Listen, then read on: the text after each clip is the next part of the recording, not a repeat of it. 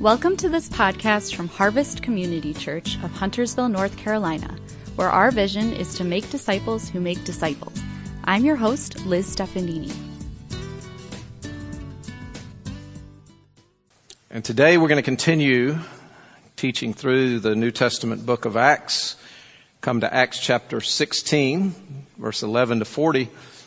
And let me ask you a question as we begin. What is your favorite book of the Bible? What is your favorite book of the Bible? Think about that for a minute and maybe with somebody just near you there, somebody you came with or whatever. Uh, if you have a favorite book of the Bible and why, share that with them. Let's take a minute to do that as we start this morning.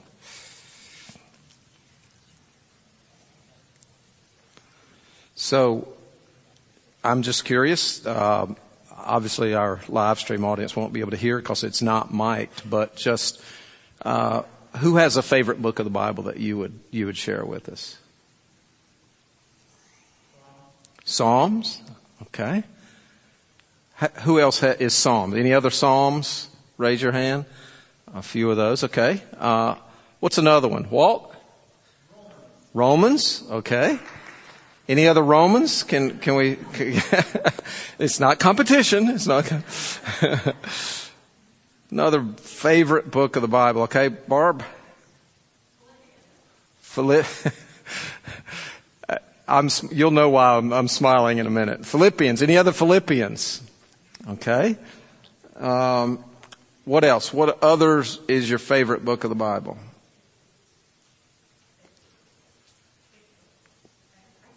Exodus, Exodus, yeah, okay. Any other Exoduses?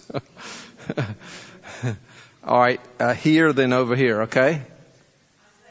Isaiah, okay. Any other Isaiahs? All right. You can raise your hand more than once. That's okay. They're they're, they're all good. Okay, Jennifer. Middle name is Ruth, so it is Ruth. Okay. Um, I, I smiled because it's a really tough question for me if you were to ask me what my favorite book, there's so many, but I think if I had to narrow it down, I would have picked three and I would have picked Psalms from the Old Testament. I love to read the Psalms over and over and over. Uh, and then in the New Testament, it would be such a toss up between Romans and Philippians. and those were the first, I promise I did not plant those three people out there, but I love Romans. Romans just has so much about the gospel in it and, and, and life for the church. I've spent a lot of years in Romans. My PhD dissertation was in Romans 6 and 7. So I spent many, many years studying Romans 5 through 8 intensely. Uh, I, I love Romans, but I also love Philippians.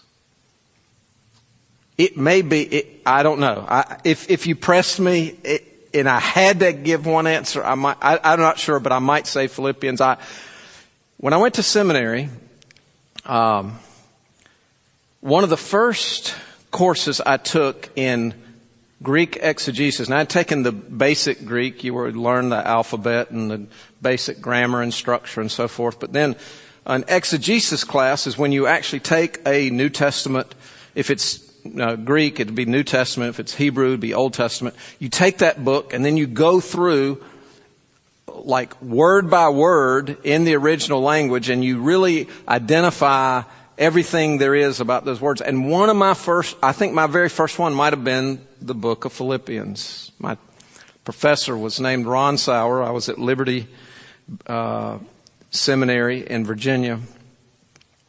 And he, he was such a great teacher and he had such a love for the language, had such a love for the Bible and, and it just created a great love for me in the book of Philippians. And not only that side of it, but just all of the thing, there, there's so many wonderful things said in Philippians, but when we think about these books of the Bible, like Philippians, especially the New Testament letters like Colossians, Philippians, 1st and 2nd Thessalonians, you ever think, who was in that church? How did that church get formed? How did it come together? Well, some of it we don't know a lot about, but in this case, in the book of Philippians, we know exactly how it got formed. And in fact, as we continue our series through the book of Acts, we come today to Acts 16, and we are going to find out how the Philippian church was started. Because when you read this letter, when you open your Bible to Philippians, it was written to the church that gathered at Philippi. And when we come to Acts 16, this is when Paul the apostle and his missionary team on what was known as the second missionary journey when they went first to Philippi. So let me set that stage for you. In Acts 16, after various doors closed for the missionary team, they were called in a vision to go to Macedonia. That was the area. That was the region. But the city that they ended up in first was called Philippi. And this passage begins describing their ministry there. So let me put this map up and give you just a brief summary of where we are. You see the red circle is the city Antioch. That's where this missionary journey started. See the Mediterranean Sea there. And the green shaded area was where they did the first missionary journey. And at the beginning of the second missionary journey, which we covered last week at Harvest, Paul said, let's go back. Let's go back to those, some of those same, let's go back to all of those cities where new believers have been saved and let's see how they're doing. And that was their plan. They started to go back there and they wanted to go into Asia. Now this is not the, the continent of Asia that we know of. Uh, today. Sometimes the names in the Bible are the same place, sometimes they're a different place. But they wanted to go through an open door, what they hoped was an open door, but that door got shut. And then they said, okay, well let's go north up into Bithynia, and that door got shut. And so they just traveled straight west, and they ended up in a city called Troas. And at night, they had a vision. God gave them a vision and across the Mediterranean Sea, you can hopefully see up in the, the left corner, the upper left corner of this map is the region of Macedonia. There in this vision was a man from Macedonia saying, come help us. And they concluded that God had led them to go to Macedonia. Now, all of that was the then and the current continent of Europe. This was how the good news of Jesus Christ got from the Middle East to Europe. This man from Macedonia calls them and they go there and the very first place they go is this city, Philippi. And that is what is pictured. That leads us right to verse 11 of Acts 16. After seeing this vision, from Troas we put out to sea and sailed straight for Samothrace, and the next day we went on to Neapolis. From there we traveled to Philippi, a Roman colony and the leading city of that district of Macedonia. And we stayed there several days. Now, that is pictured on this slide here. They see that little sailboat? they took the boat from Troas over to Macedonia, over to Europe. And now they're in Macedonia and the city they start is Philippi. Philippi was a Roman colony. And that meant that there were a lot of retired Roman soldiers that lived there. So for instance, when you read in the book of Philippians in chapter four, there's this great passage about not pray or not worrying about anything, but praying about everything. And if you do that, Philippians four, six, and seven, it says the peace of God will, you know the next word? Guard your hearts and minds in Christ Jesus. That guard was the military term, like what a Roman garrison would do. And these people who lived in Philippi saw, they knew they were soldiers themselves, former soldiers, and there were soldiers there, and they knew what that meant. That's where the, the missionary team, Paul, is going. And when they get to Philippi, I want to tell you, God shows His power. I mean, God shows His power in amazing ways, and I, that's the way I want to structure this, uh, this walk through Acts 16 today by asking and answering the question, what happens when God shows His power? What happens when God shows His power? There are four things that happens when God shows His power. And what we're going to do is we're going to see how God showed His power then and there. But I want to tell you that the same God who showed his power in the first century in Macedonia is still showing it today and can still show it today and wants to show it today in you and me and in our church and through our church. What happens when God shows his power? The first thing he does is he saves and changes people from all kinds of backgrounds. God saves and changes people from all kinds of backgrounds. Again, this is on your outline. That's on that back table there. If you, if you don't have one, you want to grab one of those, you want to follow along. God saves and changes people. Now, what, what we're doing as we walk through here, there are three people described about how God's power worked in them. There were obviously more people than that in the Philippian church. More people than that had lives that were turned around. But Luke, the author of Acts, chooses to tell us about three of them. And as we walk through them, I want you to think about how different they are. They don't look alike. They don't come from the same socioeconomic stratus. They don't come from the same region. Their skin color probably doesn't look alike. They are very different from each other. And yet God saves them. And God changes them. And Luke cho- chooses to tell us about three of them. The first one was Lydia, a lady named Lydia who was a wealthy businesswoman. Verse 13. On the Sabbath, we went outside the city gate to the river where we expected to find a place of prayer. We sat down and began to speak to the women who had gathered there. Now, in the, at that time, the rabbis taught that here was what was necessary to have a synagogue. And you know, if you know how Paul's method was, they would go to the Jewish synagogue first, and then they would turn to the Gentiles. Well, so they wanted to go to the synagogue. The problem is there's no synagogue. Why? The rabbis taught that there needed to be 10 Jewish males present in a city.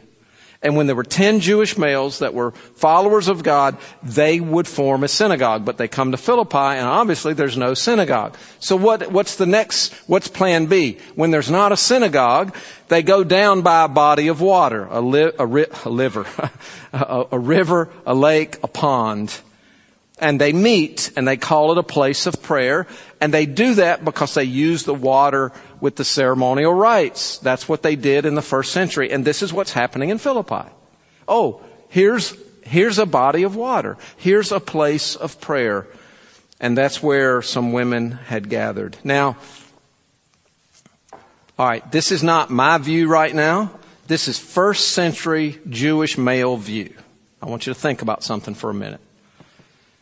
If you're Paul, and you've grown up Jewish, you've been taught to pray every day, God, I thank you that I'm not a woman, that I'm not a dog, and that I'm not a Gentile. I mean, that was the cultural air that they breathed. Now you're Paul, you've been saved by God, You've become a follower of Jesus Christ. He's turned you around. You've gone on mission. You're trying to go to these various places. He says, come over here to Europe. Come over here to Macedonia and help us. This man, and you're thinking, who is this man in Macedonia? And who do you get? A few ladies gathered at the river. From a human perspective, again, not my view, but in the first century, that could have been a little letdown. Uh, is, is this, is this why we came all the way over? You know what? We can never judge the fruitfulness, the effectiveness of what God's doing by what happens at first or by what's happening right now. Because you don't know what God's going to do.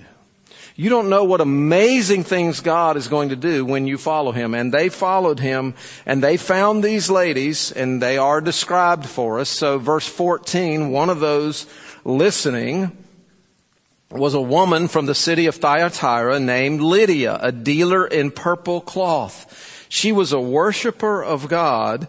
The Lord opened her heart to respond to Paul's message. Now, Lydia was probably wealthy. That's why we call her a wealthy businesswoman. She deals in purple. She's from Thyatira. That was the center of these elaborate and ornate purple goods.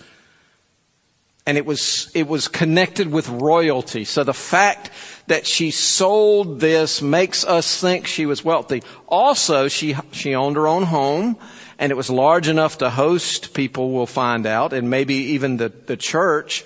So here's Lydia, a wealthy businesswoman who becomes the very first Christian in Europe. this is the first European Christian. Her name was Lydia. By the way, that may have been her real actual name. It may have been her trade name. Because Lydia was associated with Thyatira and it, it might have been like the Lydia lady. the, the purple lady. We, we don't know. All we know is God opened her heart. Not because Paul preached a great message.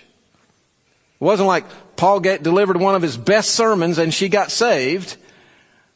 Well, he preached the word of God and he preached the gospel, but why did she get saved? What's that last line say? The Lord opened her heart. That's why anybody gets saved because God opens their heart, and that's what's happening here.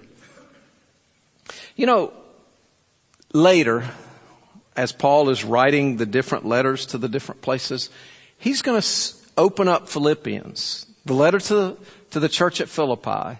Well, actually, let me, let me read this, uh, because this sets up what I'm going to tell you about Philippians. Verse 15. When she and the members of her household were baptized, she invited us to her home.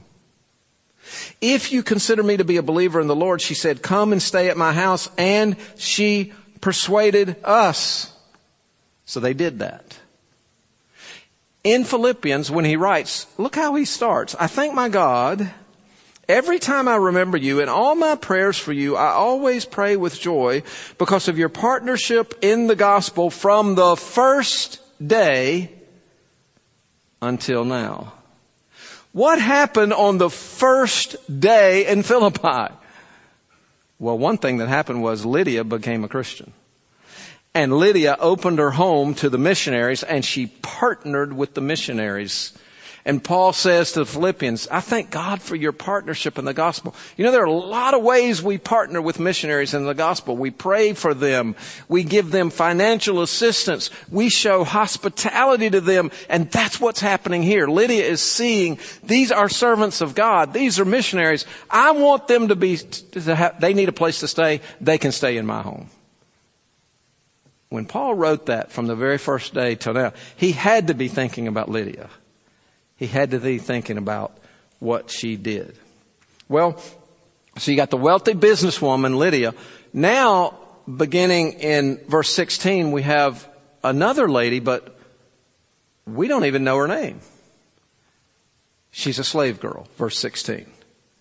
Once when we were going to the place of prayer, we were met by a female slave who had a spirit by which she predicted the future. She earned a great deal of money for her owners by fortune telling. She followed Paul and the rest of us, shouting, These men are the servants of the Most High God who are telling you the way to be saved. She kept this up for many days. And finally, Paul became so annoyed that he turned around and said to the Spirit, in the name of Jesus Christ, I command you to come out of her. And at that moment, the Spirit left her. Now, what she was saying was technically true. These men will tell you how to be saved. Why didn't Paul want the spirit, the fortune teller, endorsing him. I think it's fairly obvious, right? The people in that city would have known, in that community, that town, that Roman colony, they would have known that her power was coming from somewhere else. And it was all, we don't know if it was like loud and in set, like Paul was trying to give the message and she was saying it over them, or she was saying it sarcastically, or maybe it, it was intended to be a distraction and it was also intended to discredit the true message, right? And, and this annoys Paul. This disturbed him in his spirit. And so God gave him the power to turn and look at, at, at her and cast that demon spirit out of her. Okay, great, right? Well, not for everybody. Verse 15 or verse 19. When her owners realized that their hope of making money was gone, they seized Paul and Silas and dragged them into the marketplace to face the authorities. They brought them before the magistrates and said, These men are Jews and are throwing our city into an uproar by advocating customs unlawful for us, Romans, to accept or practice. That was not true, by the way. The crowd joined in the attack against Paul and Silas, and the magistrates ordered them to be stripped and beaten with rods. After they had been severely flogged, they were thrown into prison and the jailer was commanded to guard them carefully. When he received these orders, he put them in the inner cell and fastened their feet in the stocks. So there you have the second person that experiences the power of God in Philippi, a slave girl. God uses Paul to cast this demon out. So we've got Lydia, the wealthy businesswoman, We've got down on the other end of the socioeconomic stratus a slave girl. And now we've got the next person we meet is kind of in the middle. It's, it's a Roman citizen. He's kind of a blue collar guy. And that's the jailer. Verse 25. About midnight, Paul and Silas were praying and singing hymns to God, and the other prisoners were listening to them. Suddenly, there was such a violent earthquake that the foundations of the prison were shaken. At once, all the prison doors flew open and everyone's chains came loose. Now, it would not be unusual in that region of the world then, or even now, to experience earthquakes. Earthquakes were a fairly common occurrence, right? But think about it. The timing, the purpose of this earthquake came at just the right time. It came at midnight. It came when Paul and his associates had been jailed for preaching the gospel. And they're in jail, and all of a sudden at midnight, here comes the earthquake, and boom, all the doors fly open. Well, of course, if you're a jailer, and your prisoners escape, guess who they're coming to get? They're not going to just write you up. they're going to you up. Verse 27. The jailer woke up. And when he saw the prison doors open, he drew his sword and was about to kill himself because he thought the prisoners had escaped. But Paul shouted, don't harm yourself. We are all here. The jailer called for lights, rushed in, and fell trembling before Paul and Silas. He then brought them out and asked, Sirs, what must I do to be saved? He had heard them singing, right? He had heard about this message. And now he, God has confirmed, hey, there's something to it here. And they replied, Believe in the Lord Jesus and you will be saved, you and your household. That is a great summary of the message of the gospel of Jesus Christ. You believe. Not just intellectually accept, but you really, really believe. When you really, really believe something, it means you trust it so much that you're willing to put all of your weight all of your hope all of your dependence on that one thing and you don't doubt it. So let me, let me illustrate it in a very silly way maybe, but if I walk down here and I want to sit down, what if I, I say, oh, I'd like to sit in that chair, but I just don't know if the legs are strong enough. I don't know if you ever have any of those chairs at your house, maybe outside the lawn chair or something, or maybe even your kitchen chairs start to get old and you wonder, are they going to hold? Have you ever had that happen? We, we had one, we had somebody sit in a kitchen chair one time and unfortunately the leg broke. And four lawsuits later, we all were happy again. No, not really. Nobody was hurt. If I want to sit in that, I can sit here all day and say, yeah, I believe in that. Uh, Jerry, do you believe in that chair? Yeah, I believe in that chair. Uh, well, are you willing to sit in it? Well, I don't know. But what if I say, I believe in the chair and you know what? I'm going to sit in it. I'm taking all of my weight off of me and I'm totally depending on that. And that's what Paul said. Don't just believe in Jesus like, oh yeah, he was a good man. We know he was there. We know he was a religious leader, but believe in the Lord Jesus. Be willing to say, you know what? That's where I'm sitting. I'm sitting with Jesus. Does that make sense? What happens? Believe, and what will happen? You and you, you'll be saved. Because we're lost without Jesus. We're separated from God because of our sin. And so we need to believe in Him and what He did by dying on the cross. And by the way, jailer, it's good not only for you, but it's good for the other people in your house. Not that your faith alone is strong enough for them, but you and your household. In other words, the implication is you'll get saved and you'll tell your household and they will be saved. So in fact, in verse 32, look what they did. They spoke the word of the Lord to him and all the others in his house at that hour of the night, the jailer took them and washed their wounds. Then immediately he and all his household were baptized. Ba- this is after midnight. This is a late baptism.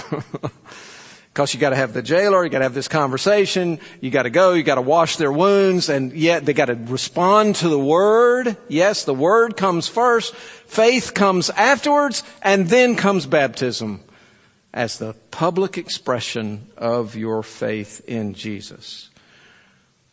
And so after that comes some fellowship, verse 34. The jailer brought them into his house and set a meal before them. He was filled with joy because he had come to believe in God, he and his whole household. When it was daylight, the magistrates sent their officers to the jail with the order, release those men That's kind of funny, isn't it? After God has broke, you know, broken them out of jail because of the earthquake, yeah, let's give the official order. Release them. The jailer told Paul, the magistrates have ordered that you and Silas be released. Now you can leave, go in peace. Watch what Paul does in the next verse. This is very, very interesting to me. But Paul said to the officers, they beat us publicly without a trial, even though we are Roman citizens, which was definitely illegal, and threw us into prison, and now do they want to get rid of us quietly? No, let them come themselves and escort us out. Now why, now think about it, there's a little bit of humor in this situation. Here they're in jail, they get, you know, they can go because God freed them, but they're like, no, no, we're not going to leave. Okay, so the, the, the, the magistrates, the officials go, yeah, all right, release them. And Paul's like, no, they did it publicly without a trial. Let them come down here. Now, I don't know if I can do this exactly right, but I don't want you to think that Paul is doing this. Will you just let them come on down here? did, did you like that? that was not rehearsed in advance. I can promise you that. it wasn't like a sarcastic thing by Paul. It wasn't like, oh, well, I'm going to show them. Here's why I think Paul did that. Paul was a missionary. Paul went from city to city and place to place sharing the gospel. And Paul knew he was going somewhere else next. He knew he was going to be leaving Philippi. And when he left Philippi, there was going to be a fledgling young church preaching the gospel of Jesus. And he, I believe, was trying to protect that church so that everybody would know, the magistrates would say, you know what? We did wrong. It's okay for them. It's okay for them to do this. And I think that's what's happening here. Well, indeed, he's paving the way for ongoing ministry after he leaves. And in verse 38, the officers reported this to the magistrates, and when they heard that Paul and Silas were Roman citizens, they were alarmed. They came to appease them and escorted them from the prison, requesting them to leave the city. And after Paul and Silas came out of the prison, they went to Lydia's house, where they met with the brothers and sisters and encouraged them, and then they left. Now, not long ago, Lydia was all about the purple. She was all about the cloth and making money. And now God has saved her. And now it seems like her home becomes the place the church meets. We know in the first century the church met in homes. And it seems like Lydia is home to the church at Philippi. Her house is the church's home. She was driven by profits from purple, but the red blood of Jesus saved her, and now she's driven to serve others.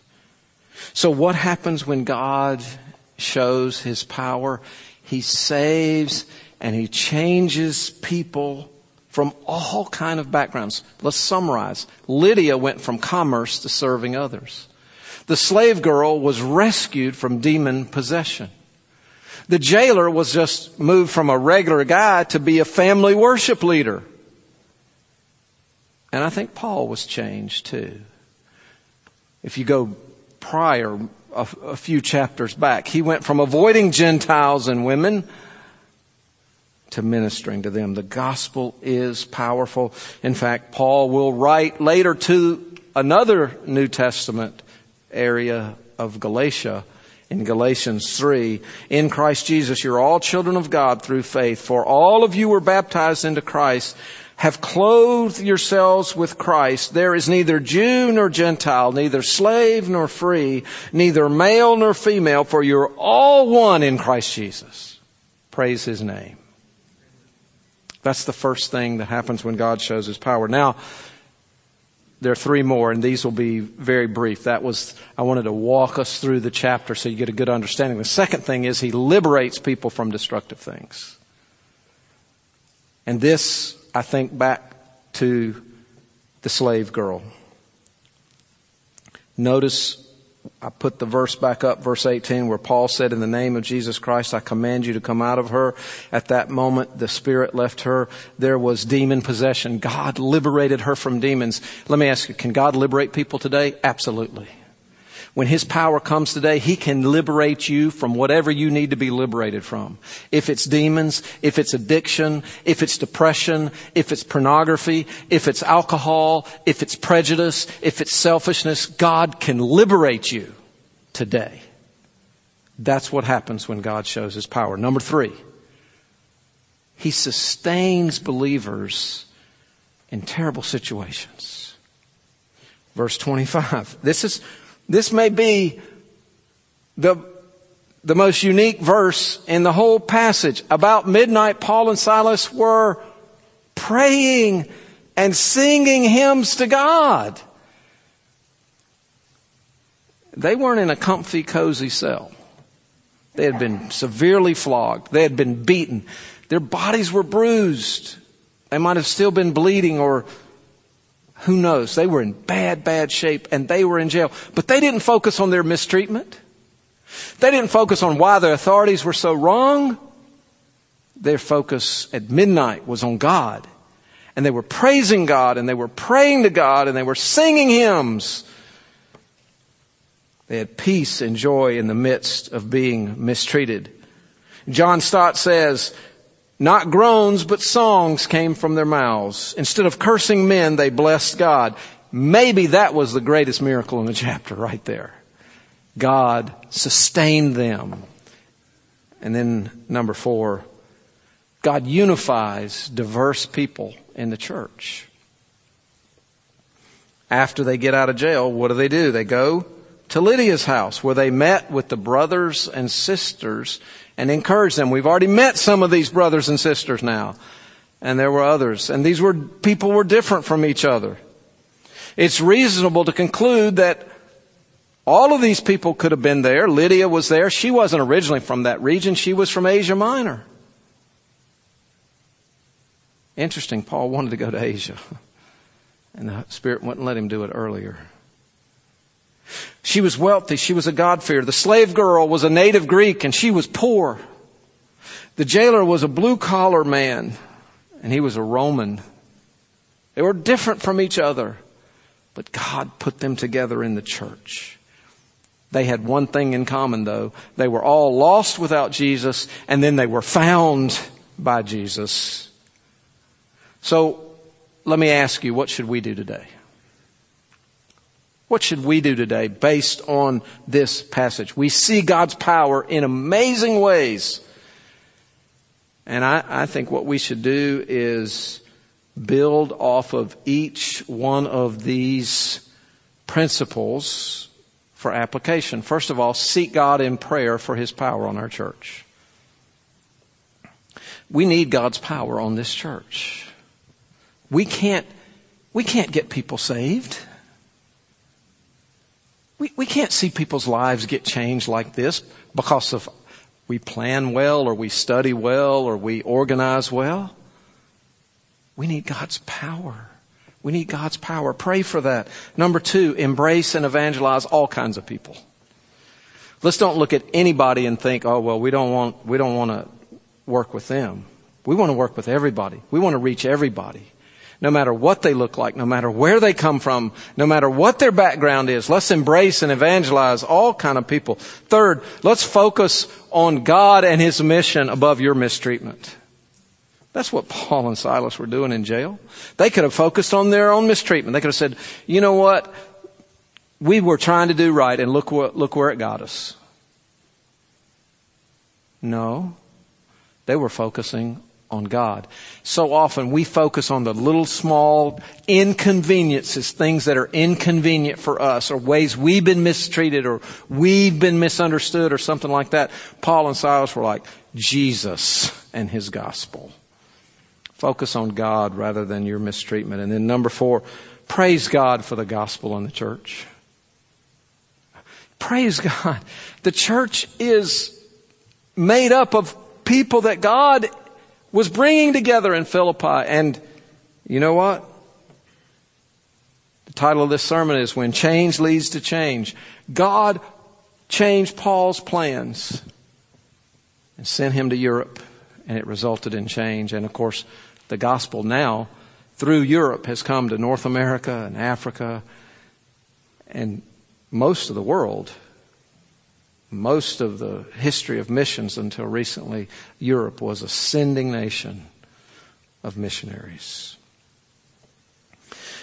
Not only in Philippi, but I praise God for the diversity and the unity we have here. Uh, people from Tanzania and Charlotte. Jennifer and Naomi, they're working with our kids, teaching our children uh, even picture the class with those kids, just seeing the different kids from different backgrounds. We have, we have people from South Africa here and several families and South Carolina. And they all have their accents. The South Carolina accent and the South African accent.